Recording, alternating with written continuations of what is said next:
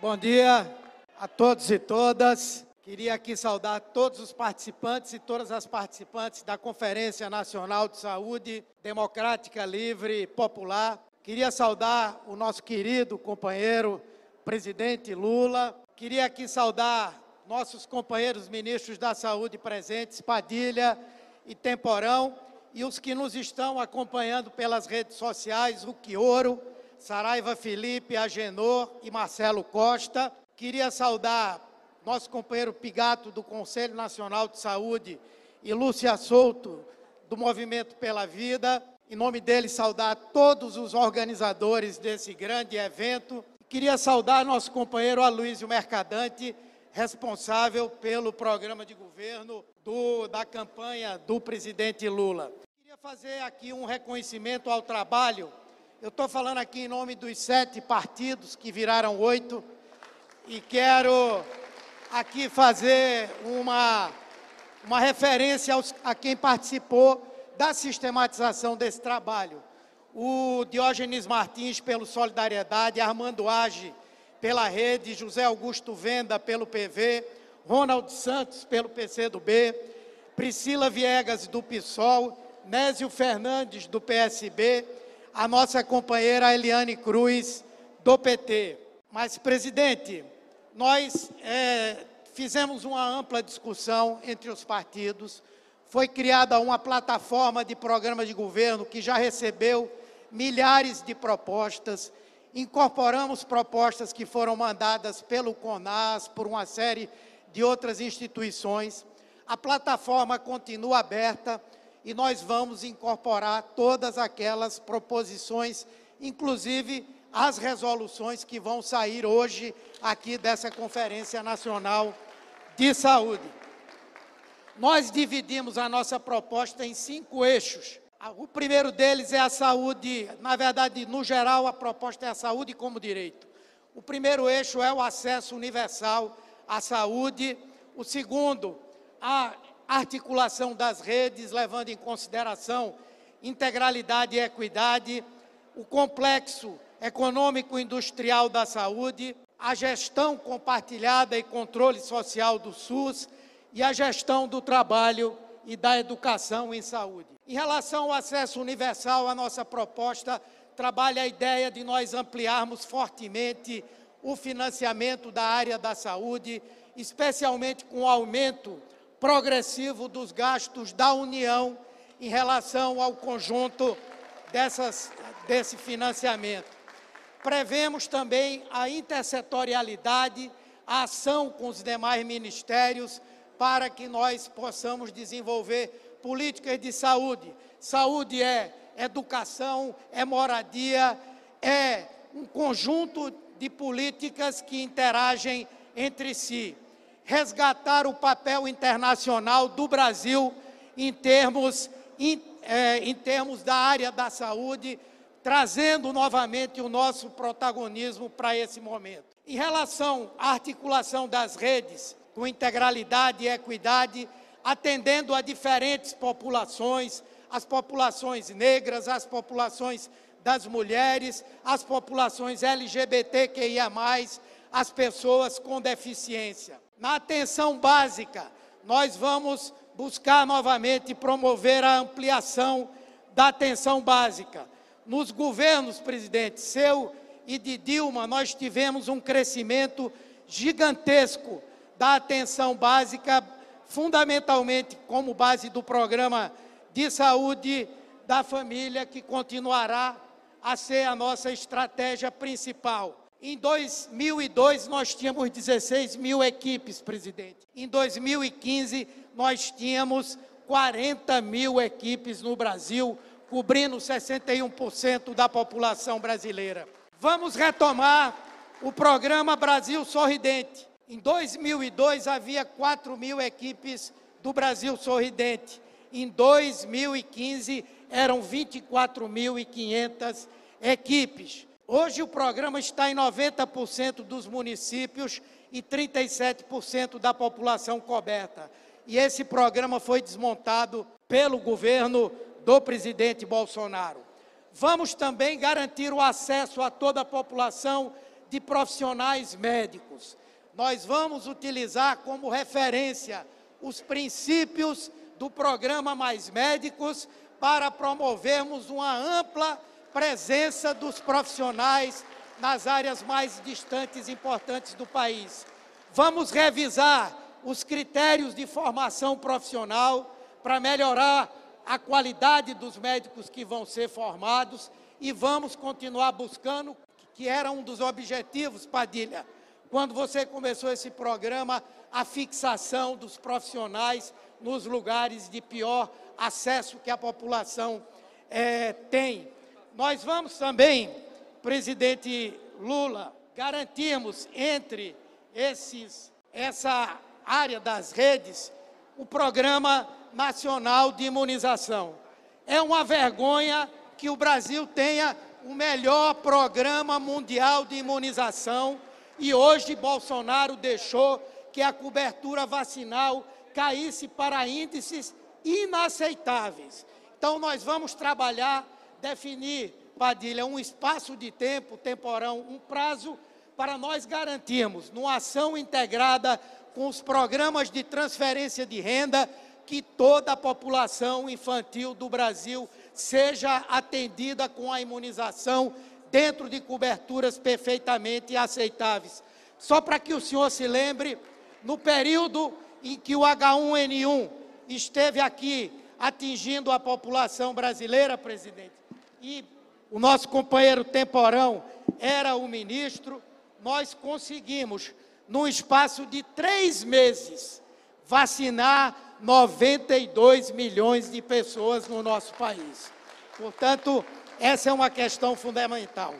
Vamos também trabalhar com as doenças crônicas, especialmente o câncer e as doenças cardiovasculares, mas também as doenças negligenciadas, como a hanseníase, que sempre foi sua prioridade e, infelizmente, no Brasil continua a ser uma chaga, assim como a tuberculose. Vamos organizar no Brasil um grande sistema de controle de emergências em saúde pública a Covid foi apenas uma de uma série de emergências sanitárias que devem voltar ao nosso país e nós precisamos montar um sistema nacional que trabalhe esse acompanhamento permanente. Vamos resolver o problema da demanda reprimida de pessoas que necessitam de consultas, exames e tratamento por conta da Covid e do período em que nós tivemos a impossibilidade de que isso acontecesse. Vamos retomar os investimentos na área da urgência e emergência. Hoje o SAMU cobre mais de 90% da população. As UPAs também têm um papel importante, mas nós precisamos definir redes que possam garantir que a emergência e a urgência sejam uma prioridade. Vamos retomar a reforma da política de assistência à saúde mental, que garanta que garanta a atenção, a atenção com liberdade, com respeito aos direitos humanos, com eficiência e com competência. Vamos, senhor presidente, retomar a farmácia popular que Bolsonaro desmontou e a assistência farmacêutica ampliada para atender a toda a população brasileira. E vamos, presidente, retomar o Brasil sorridente, que foi uma grande ideia que o senhor teve lá em 2002. Por último, temos três pontos. Primeiro, já foi dito aqui, o complexo econômico industrial da saúde. O Brasil, presidente, tem 9% do PIB diz respeito à atividade econômica com a saúde. A saúde não é gasto, a saúde é investimento e a saúde pode ajudar, num espaço de tempo muito curto, a retomada do crescimento, do desenvolvimento econômico com empregos de qualidade. 10% da mão de obra que hoje tem direitos trabalhistas está na área da saúde e pode crescer muito mais, senhor presidente. Vamos também ampliar as parcerias que são feitas com o setor privado para a produção de medicamentos e insumos. E agora, Padilha, com segurança jurídica, para que elas possam ter início, meio e fim. Fortalecer os laboratórios públicos também nesse papel. Quarto e penúltimo ponto, a gestão compartilhada e o controle social. Nós vamos mudar esse federalismo de confrontação que Bolsonaro criou e vamos ter o verdadeiro federalismo de cooperação entre os estados, os municípios e a União. O pacto federativo que se manifesta na comissão tripartite e nas comissões bipartites. Vamos retomar a participação, a participação popular, não só com o reconhecimento e fortalecimento dos conselhos, o nacional, o estadual e os municipais, mas também com a realização com a qual o senhor já se comprometeu da 17ª Conferência Nacional de Saúde. E por último, e por último mesmo, presidente, um dos maiores compromissos que nós temos é trazer de volta a gestão do trabalho para valorizar aqueles que estão na linha de frente do atendimento à população no Sistema Único de Saúde. Vamos retomar a mesa de negociação do Sistema Único de Saúde, vamos discutir as carreiras, possíveis carreiras que nós temos e vamos desprivatizar a gestão com alguns mecanismos que existem hoje aí. Então, presidente, essa contribuição dos sete partidos, que vai se ampliar com a contribuição de todos, certamente farão com que nós possamos retomar a saúde no Brasil, reconstruir a gestão do SUS e garantir a saúde como um direito de todos e um dever, uma obrigação do Estado brasileiro. Muito obrigado a todos e a todas. E agora, é, o momento mais esperado, eu vou chamar essa pessoa que, se não fosse ele, eu acho que nem eu, e um monte de gente não estaria aqui hoje, eu chego a ficar emocionada, mas eu queria chamar o Luiz Inácio Lula da Silva para falar com a gente.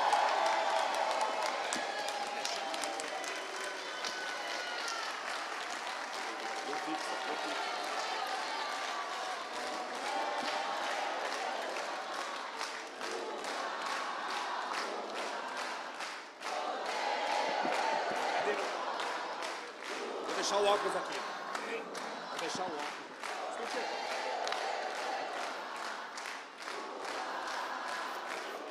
Deu um negócio de dentro. Eu vou pegar o pouquinho. O que, que você quer aqui? Ah, não tem aqui. Mas tá bom, né? Não, o áudio, você quer que eu coloque? Não. Coloque. Primeiro, eu quero agradecer de coração a todas as pessoas que contribuíram para que a gente pudesse fazer esta extraordinária plenária hoje para discutir a questão da saúde. Eu estava fazendo uma live, não sei se no mês de abril ou bem antes, com os cinco ministros que trabalhavam no meu governo, e eu então desafiei os, os nossos ministros a convocarem uma Conferência Nacional de Saúde, mesmo a gente não estando no governo, era importante que a gente chamasse as pessoas a fazer o um mínimo de sacrifício, porque a gente deixou de fazer as nossas conferências. Enquanto eu fui presidente, nós chegamos a fazer 74 conferências para discutir todas as políticas públicas e a sociedade não pode ficar paralisada e não podia ficar paralisada diante do desmonte que nós estamos vendo acontecer no Brasil. Então, eu quero agradecer ao companheiro Fernando Pigato, presidente do Conselho Nacional de Saúde, a companheiro Michele Alves Monteiro, a companheiro Michele Alves Monteiro, Associação de Servidores da Fundação Oswaldo Cruz, o companheiro Benedito Augusto, Confederação Nacional dos Trabalhadores de Seguridade Social, a companheira Putira Saquena, Indígena Baré, Conselho Nacional de Saúde, o companheiro Nésio Medeiros, Conselho Nacional de Secretário de Saúde, a companheira Elda Buciguer, Frente pela Vida, a companheira Lúcia Souto, Frente pela Vida, a companheira Rosana Onoco, Frente pela Vida, o companheiro Túlio Franco, Frente pela Vida, companheiro Humberto Costa, senador e ex-ministro da Saúde, o companheiro Alexandre Padilha, deputado federal, ex-ministro da Saúde, o companheiro José Gomes Seporão, ex-ministro da Saúde, e o companheiro Luiz Mercadante, ex-ministro, chefe da Casa Civil da presidenta Dilma Rousseff. Queridas companheiras e queridos companheiros, é uma felicidade muito grande estar aqui com vocês, participando desta que é mais do que uma conferência de saúde. Esta é uma conferência livre, democrática e popular, porque nós entendemos que não haverá saúde de fato se ela não for pública e de qualidade, acessível a todos e a todas. Eu estava dizendo que no início deste ano em uma reunião que eu fiz com os ministros, eu os desafiei a tentar fazer uma plenária ou uma conferência. Eu sentia naquele momento que era preciso aproveitar a percepção positiva que os brasileiros passaram a ter do SUS e dos trabalhadores e trabalhadoras da saúde durante o enfrentamento da pandemia. Que era necessário estabelecer um amplo debate sobre a importância do SUS na vida de cada brasileiro e mobilizar a sociedade em defesa da saúde pública.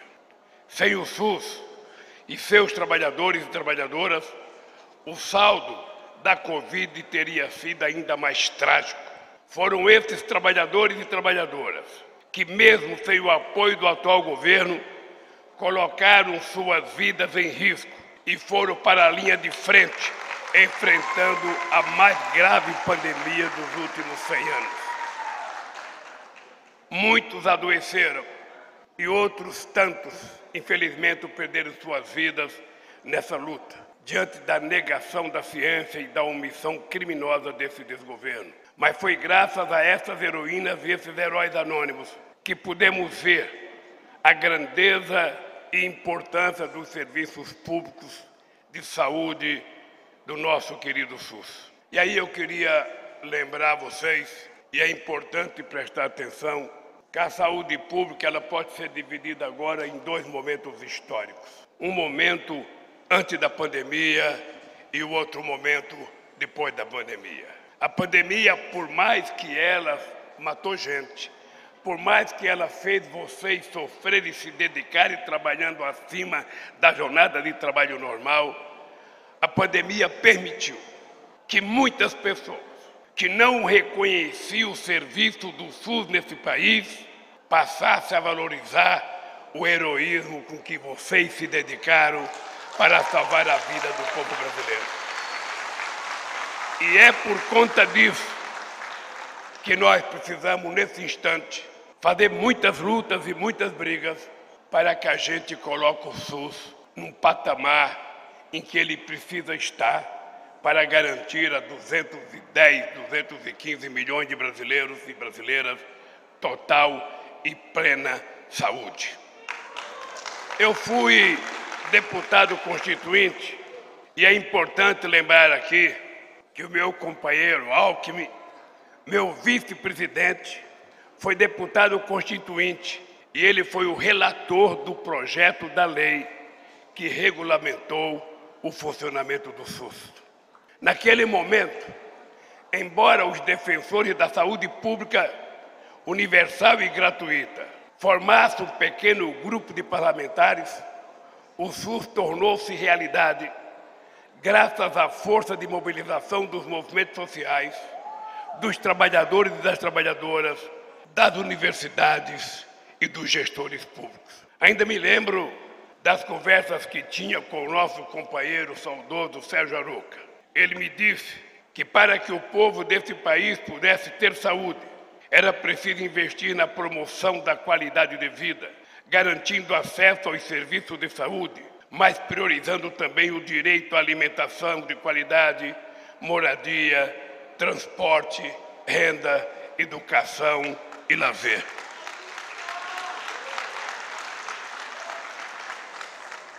Dizia o Sérgio Aroca que era preciso investir na, pre, na prevenção de doenças com serviço de atenção básica e organizar uma rede de saúde forte e acolhedora, e que jamais teríamos saúde se ela não fosse um direito universal e um dever do Estado garantido na Constituição. Escrever na Constituição que a saúde é um direito de todos e todas foi uma conquista extraordinária. Mas a eleição de governos verdadeiramente comprometidos com a qualidade de vida da população faz a diferença do que vai ser o SUS. Graças a políticas implantadas pelos nossos governos, a expectativa de vida do povo brasileiro, que era de 70 anos e 9 meses em 2002, subiu para 75 anos e 9 meses em 2006. A mortalidade infantil também caiu pela metade. Antes de cada mil crianças nascidas vivas, 26 morriam antes de completar um ano de vida. Nós conseguimos reduzir esses números para 13. Ainda muito se comparado a outros países mais desenvolvidos, mas foi um trabalho imenso de todos vocês para que a gente pudesse chegar a reduzir pela metade. Mas eu quero dizer a vocês que vamos trabalhar com todas as forças para que toda criança nascida neste país tenha direito a uma vida saudável, digna, longa e feliz. Meus amigos e minhas amigas, meu querido companheiro Humberto, quando começou a falar aqui, ele assumiu tanto compromisso que eu pensei que ele era o candidato a presidente. Mas ele ele disse uma coisa aqui que nós vamos ter que mudar. Nós não podemos continuar usando a palavra gasto quando se trata de cuidar da saúde do povo brasileiro.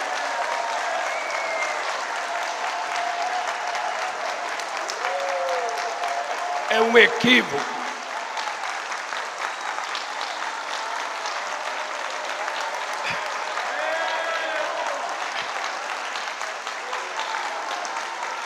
é apenas um equívoco e eu tenho certeza que Humberto pensa igual a mim, é que a gente tem que avaliar quanto custa para um país uma pessoa saudável, uma pessoa com saúde, uma pessoa podendo trabalhar a semana inteira, podendo fazer esporte, podendo brincar, podendo correr.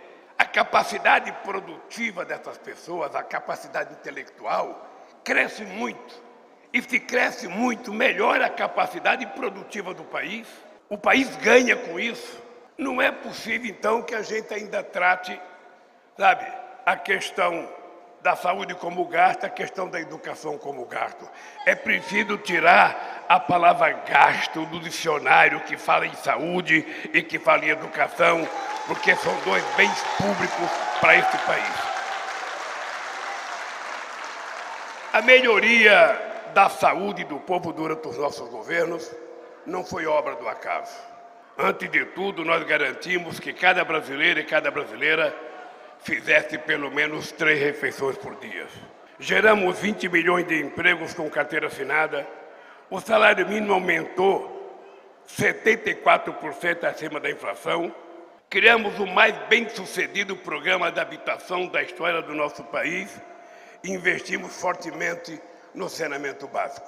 Se vocês forem estudar os investimentos feitos em, em saneamento básico durante a, a, a operação do PAC, vocês vão perceber que a população negra desse país, a população pobre, foram as grandes beneficiárias da coleta, do tratamento de esgoto e das obras de investimento em saneamento básico. Sem isso, a gente não pode falar de saúde.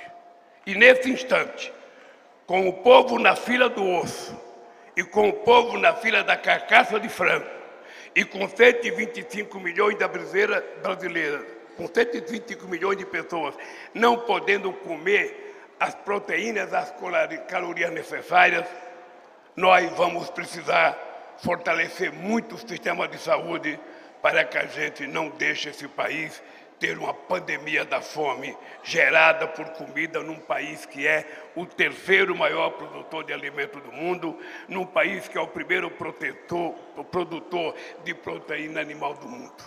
Eu digo que o problema da fome no Brasil não é falta de produção, é falta de vergonha na cara das pessoas que governam esse país que não tem sentimento contra a fome. No que diz respeito especificamente à saúde, ampliamos a cobertura vacinal e o nosso país, graças a Deus, tornou-se referência mundial. Eu cansei de viajar temporão o mundo inteiro e cansei de receber rasgados elogios pela capacidade que nós atingimos na vacinação do nosso povo. Introduzimos novas vacinas, erradicamos a rubéola e o sarampo, colocamos o Brasil num patamar semelhante aos países desenvolvidos em termos sanitários. O país também se tornou uma referência mundial no campo dos transplantes, sendo o SUS responsável por 95% dos procedimentos realizados. Trata-se do maior sistema público de transporte do planeta Terra. E eu quero dizer para vocês do orgulho, eu estava vendo televisão um dia desse e passou, não sei se no Rio de Janeiro, duas crianças que nasceram com a cabeça colada. E essas crianças fizeram nove operações. Veio o médico da Inglaterra para ajudar, para orientar. E no final da reportagem, o cara falava: essas crianças foram operadas pelo SUS. Então,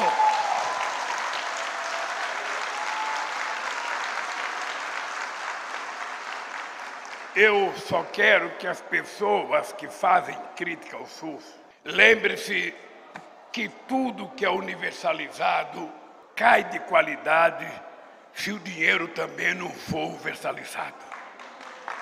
Eu lembro, eu lembro quando a direita neste país resolveu, no final de 2006, acabar com a CPMF e tirar da saúde praticamente 40 bilhões de reais em que eu tinha assumido o compromisso que se aprovada a CPMF, todo o dinheiro da CPMF seria destinado ao SUS. Mesmo assim, na perspectiva de me, de me prejudicar, porque todos os estados precisavam do SUS, todos os prefeitos precisavam do SUS, mas como o objetivo era me prejudicar, eles resolveram então tirar.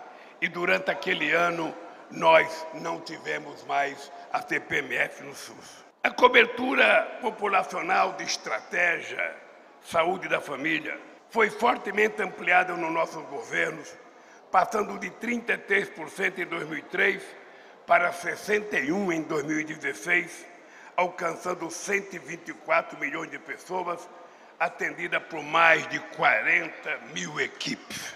Criamos o Brasil Sorridente, aumentando 571% o número de equipes de saúde bucal e o programa Farmácia Popular do Brasil, disponibilizando medicamentos gratuitos ou a baixo custo. Fizemos o Mais Médicos, levando esses profissionais aos mais remotos rincões desse país, beneficiando 63 milhões de pessoas neste país. Produzimos profundas transformações no atendimento de urgência graças à implantação do SAMU, que alcançou quase 3 mil municípios em todos os estados, garantindo cobertura a 75% da população brasileira. Humberto, você não sabe o orgulho que eu tenho quando eu vejo qualquer acidente de trânsito na televisão aparecendo uma perua do SAMU para tornar mais possível aquelas pessoas acidentadas sobreviver. E eu tenho orgulho porque a gente era criticado quando a gente queria criar o SAMU. A gente era criticado porque tudo era gasto. Ou seja, tudo era gasto. Fazer o Bolsa Família era gasto. Fazer o SAMU era gasto. Fazer o Brasil Sorridente era gasto. Dar remédio de graça era gasto. Tudo era gasto. Eu lembro que um dia eu disse a um cidadão que achava que ao invés de fazer o Bolsa Família, eu deveria fazer estradas, pontes e viadutos. Eu falei para ele, pois bem, o dia que o povo comer pontes, sabe, estradas e viadutos, nós vamos fazer. Por enquanto o povo precisa comer comida e nós vamos garantir que ele receba comida. Fortalecemos o papel regulador do Estado, imprimindo à Agência Nacional de Saúde à Anvisa as autonomias necessárias, mas ao mesmo tempo mantendo-as articuladas com políticas do Ministério da Saúde, aumentando sua transparência e permitindo mais segurança à população e aos mercados regulados. Uma coisa que a gente tem que levar em conta, Humberto, Padilha, Temporão e vocês da saúde, é que muitas vezes a gente cria uma agência para ela facilitar, e quando o cidadão toma posse na agência, ele acha que ele manda mais do que o ministro. Ele acha que ele manda mais do que o governo.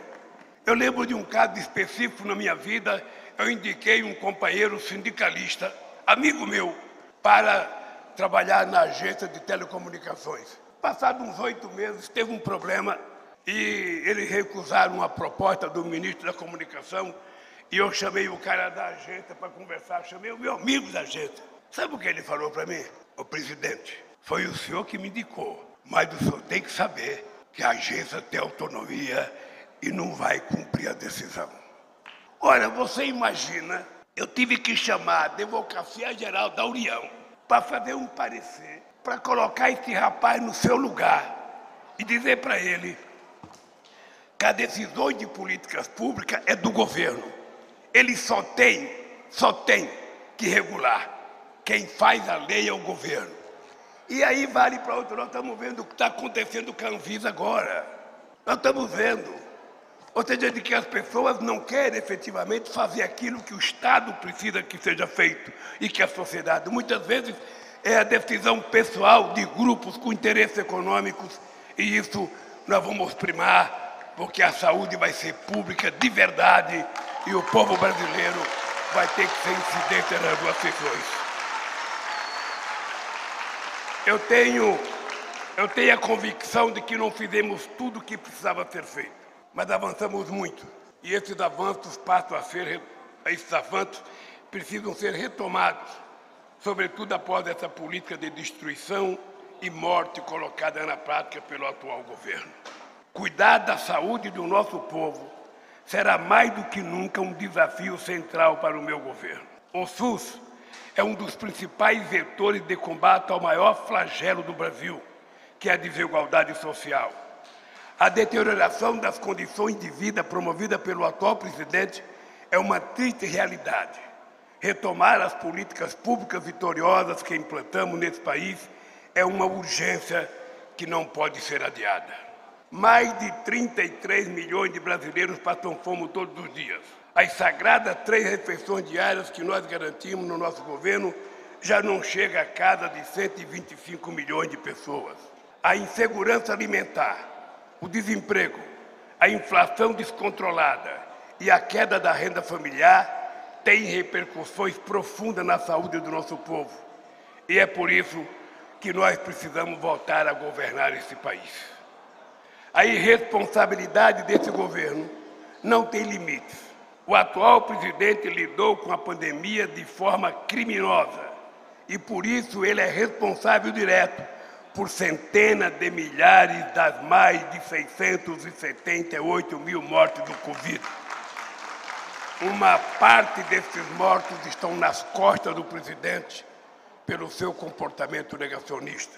Trocou ministros como se fossem descartáveis substituindo a gestão técnica e científica por uma linha do comando militar em que, como ele mesmo disse, um manda e o outro obedece. Tornou o ministro da Saúde uma fonte espalhadora de fake news, apregoando tratamentos ineficazes, a exemplo da cloroquina. Abriu as portas para lobistas que tentaram vender vacinas superfaturadas, como comprovou a CPI do Senado enfraqueceu as agências reguladoras, permitindo reajustes abusivos dos preços de medicamentos e planos de saúde e promoveu a liberação maciça de agrotóxicos proibido no mundo inteiro, atentando contra o meio ambiente, a saúde e o alimento saudável. Em muitas cidades, não se consegue mais atendimento na unidade básica de saúde. Falta tudo, de médicos a remédios, inclusive os mais simples e mais usados. Esse desgoverno destruiu as políticas que fizemos para o complexo econômico e industrial da saúde. Agora somos obrigados a importar produtos básicos e a ficar na fila de espera para comprar aquilo que antes produzíamos no Brasil. Até as vacinas deixaram de ser aplicadas. E não me refiro apenas àquelas contra o Covid. Esse governo, ao invés de liderar um grande esforço para ampliar a cobertura vacinal, espalhou na cabeça de muita gente uma visão negacionista, anticientífica e antivacina. Um estrago incalculável naquilo que demorou décadas para ser construído. Amigas e amigos, de uma forma ou de outra, todo mundo usa o SUS. Mesmo quem tem um plano de saúde ou dinheiro para pagar pelo seu atendimento. Mas 75% da população depende totalmente do SUS. Estamos falando de 160 milhões de brasileiros e brasileiras que hoje estão, que estão, que estão hoje praticamente desassistidas e que apontam a saúde como o principal problema do país, junto com o desemprego e a queda da renda. Um dos nossos maiores desafios é a necessidade urgente de reconstruir o Pacto Nacional pela Saúde Pública de Qualidade. Esse pacto foi quebrado pelo golpe de 2016 e transformado pelo atual presidente em um verdadeiro caos, irrigado pelo dinheiro do orçamento secreto, frente fonte do maior esquema de corrupção da história desse país.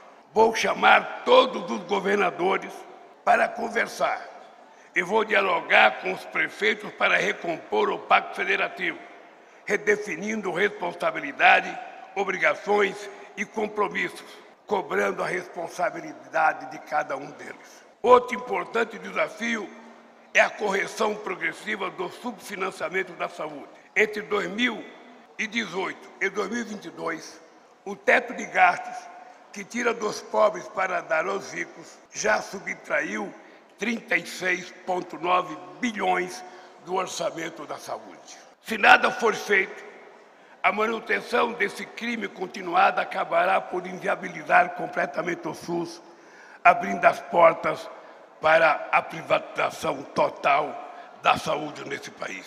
Para cumprir a missão de garantir saúde para todos e todas, das vacinas ao transplante, é preciso ampliar o investimento na saúde pública.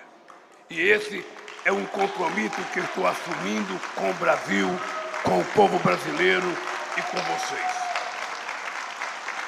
A gente quer viver mais, com mais qualidade de vida. Para isso, precisamos investir recursos de maneira inteligente e qualificada.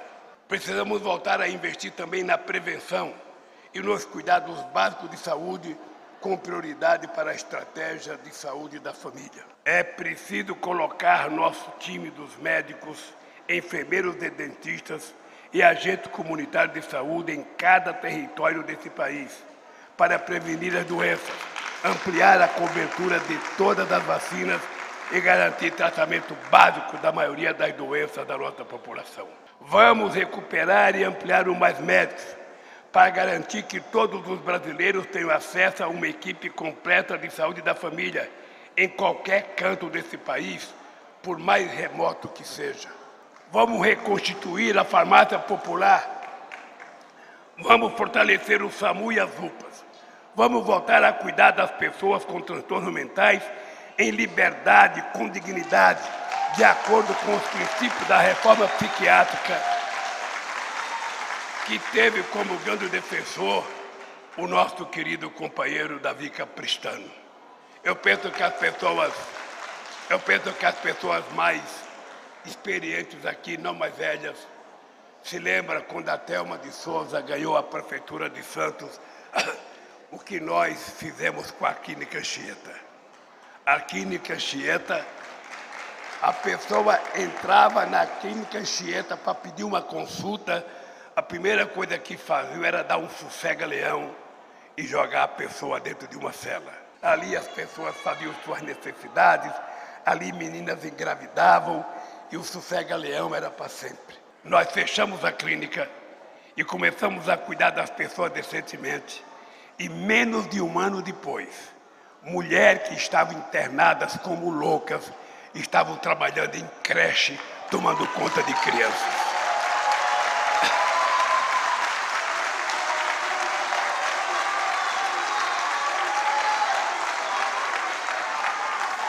Vamos, vamos valorizar os trabalhadores e as trabalhadoras da saúde para que eu tenha acesso a salários, jornadas e ambientes de trabalho dignos, saudáveis e seguros, com direitos sindicais garantidos, a exemplo da negociação coletiva.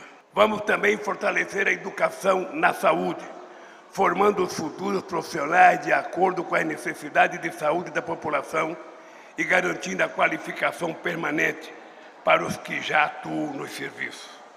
Esse é o tamanho do desafio colocado diante de nós. Estou certo de que vocês serão capazes de, produ de produzir um debate altamente qualificado nessa conferência. O documento final aprovado aqui irá contribuir para aprimorar o programa de governo que estamos construindo com ampla participação popular. A participação social não é apenas uma marca dos nossos governos, é a possibilidade de democratizar a condução das políticas públicas e de dar a elas mais transparência e maiores possibilidades de êxito. Por isso é tão importante valorizar os conselhos de saúde e a atuação dos conselheiros na gestão democrática e participativa da saúde. Quero terminar dizendo que vocês terão na presidência um companheiro que não se afastará em nenhum momento do compromisso de lutar pela vida em defesa do SUS e da saúde do povo brasileiro. Eu quero dizer para vocês uma coisa que eu não posso esquecer de dizer. Eu estou voltando a concorrer uma eleição presidencial. Vocês sabem que eu já tenho 76 anos de idade.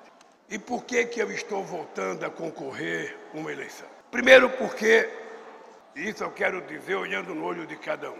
Primeiro, porque nunca antes na história do país a gente vai disputar uma eleição com um presidente da República que foi o presidente da República mais exitoso de políticas públicas na história do país.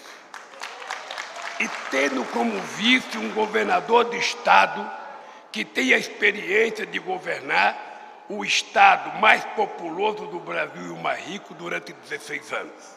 Portanto, não falta ao presidente e ao vice experiência para tentar tirar esse país do lamaçal em que ele se encontra e colocar esse país outra vez no berço da democracia.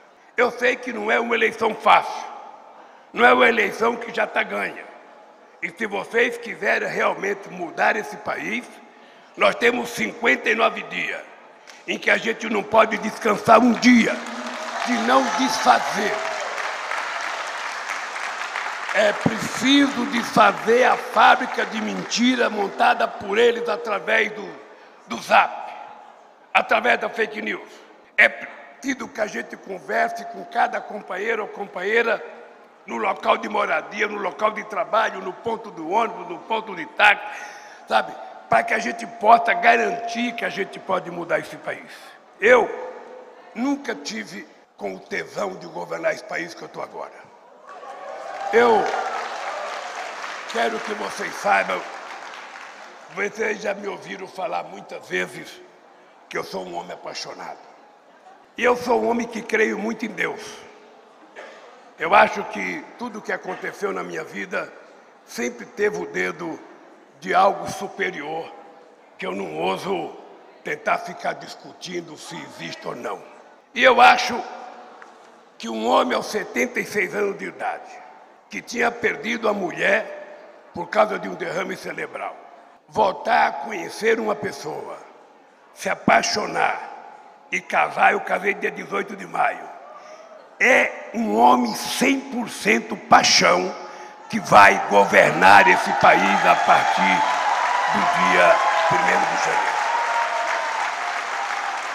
E com um agravante, com um agravante para os ministros que estão aqui, para o pessoal da saúde.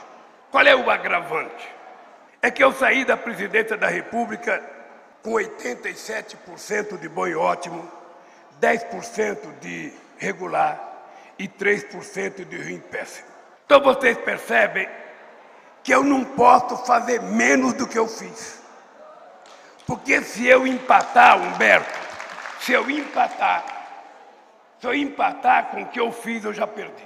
Então eu tenho consciência que eu tenho que voltar e trabalhar muito mais e fazer muito mais do que nós fizemos na nossa primeira governança. É isso que o Brasil espera de nós. É isso que nós temos que fazer. Portanto, não espere de mim ficar chorando que não tem dinheiro. Nós vamos ter que arrumar o dinheiro.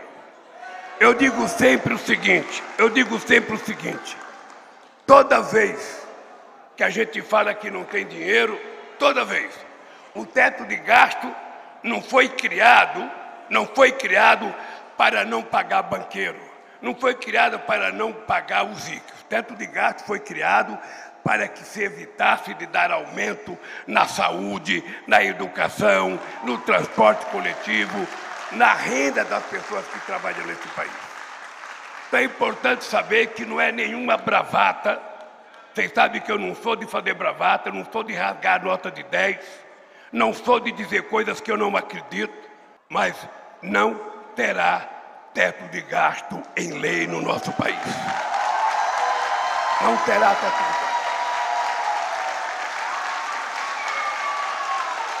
É, é importante.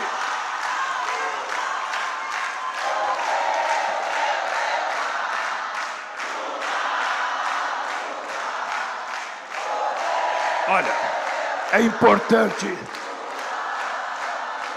É importante vocês lembrarem algumas coisas. É importante vocês lembrarem algumas coisas.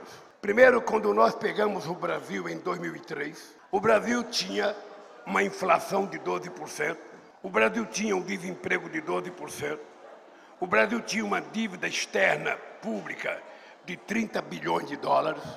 Naquele tempo, o Malan não tinha dinheiro para pagar as nossas importações.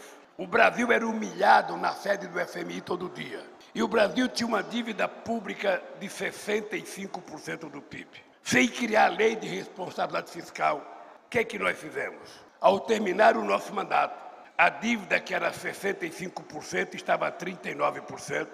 A dívida que a gente tinha com o FMI, a gente não tinha mais dívida, a gente emprestou dinheiro para o FMI e começamos a fazer uma reserva que no fim do governo da Dilma estava com 370 bilhões de dólares e o Brasil nunca tinha tido reserva e é por causa dessa reserva que o Brasil não quebra. Fazendo isso, a gente fez com que a inflação tivesse dentro da meta o tempo inteiro do nosso governo, a 4,5%, a 5% a inflação, e não do jeito que ela está hoje. O povo estava comendo mais, o povo estava ganhando mais, 90% das categorias profissionais faziam acordo com aumento real de salário. O salário mínimo aumentava todo ano de acordo com o crescimento do PIB. A gente saiu de 100 bilhões de comércio exterior para 500 bilhões de comércio exterior e esse país passou a ser respeitado no planeta Terra. Não tinha nenhum país que respeitasse o Brasil. E esse povo pobre almoçava, jantava e tomava café. Esse povo pobre ia no restaurante a passear, começaram a andar de avião que incomodou os ricos, que falavam o aeroporto virou uma rodoviária, porque estava cheio de gente viajando de avião. Pois eu quero saber uma coisa: a gente vai voltar a viajar de avião, a gente vai voltar a comer carne, a gente vai voltar a fazer as coisas que todo mundo tem que fazer. Eu digo todo dia como símbolo. Quem é que não quer no final de semana reunir a família, fazer um churrasquinho, uma cervejinha gelada para quem bebe? Quem é que não quer? É que não quer, se tiver junto de nós um cara que não come carne, a gente compra uma face de qualidade, uma cenoura de qualidade, um pepino de qualidade, uma comida saudável que os sem terra vão plantar. Mas a gente não vai deixar de comer uma picanhazinha com uma gordurazinha e tomar um gole de cerveja. Não, gente. O povo não quer muito. O povo quer uma casa para morar. O povo quer um emprego para trabalhar. O povo quer uma escola boa para o seu filho. O povo quer que as crianças se formem doutor. Por isso a gente vai voltar a fortalecer o ProUni, vai voltar a fortalecer o FIES. E o nosso povo vai voltar para a universidade. Então é o seguinte. É o seguinte, vocês estejam vigilantes. Porque eu não acredito em governo que dê certo se o povo não estiver cobrando. Tá? Eu quero, pela nossa amizade, eu quero dizer para vocês: eu não quero vocês deixando de criticar o governo quando o governo erra. Ah, mas nós, nós somos do PT, nós somos amigos do Lula, nós somos do PC do B, nós temos não sei das quantas. A gente não pode falar mal do Lula. Não.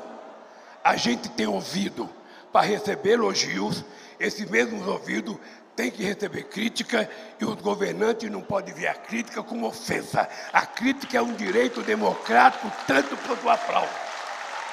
A nossa missão é acertar e não errar. Então, companheiros e companheiras, eu não estou pedindo para vocês apenas fazer boa proposta para a de saúde. Eu estou pedindo para vocês, se preparem, porque vocês vão ajudar a gente a governar esse país. Um abraço, gente e até o próximo encontro.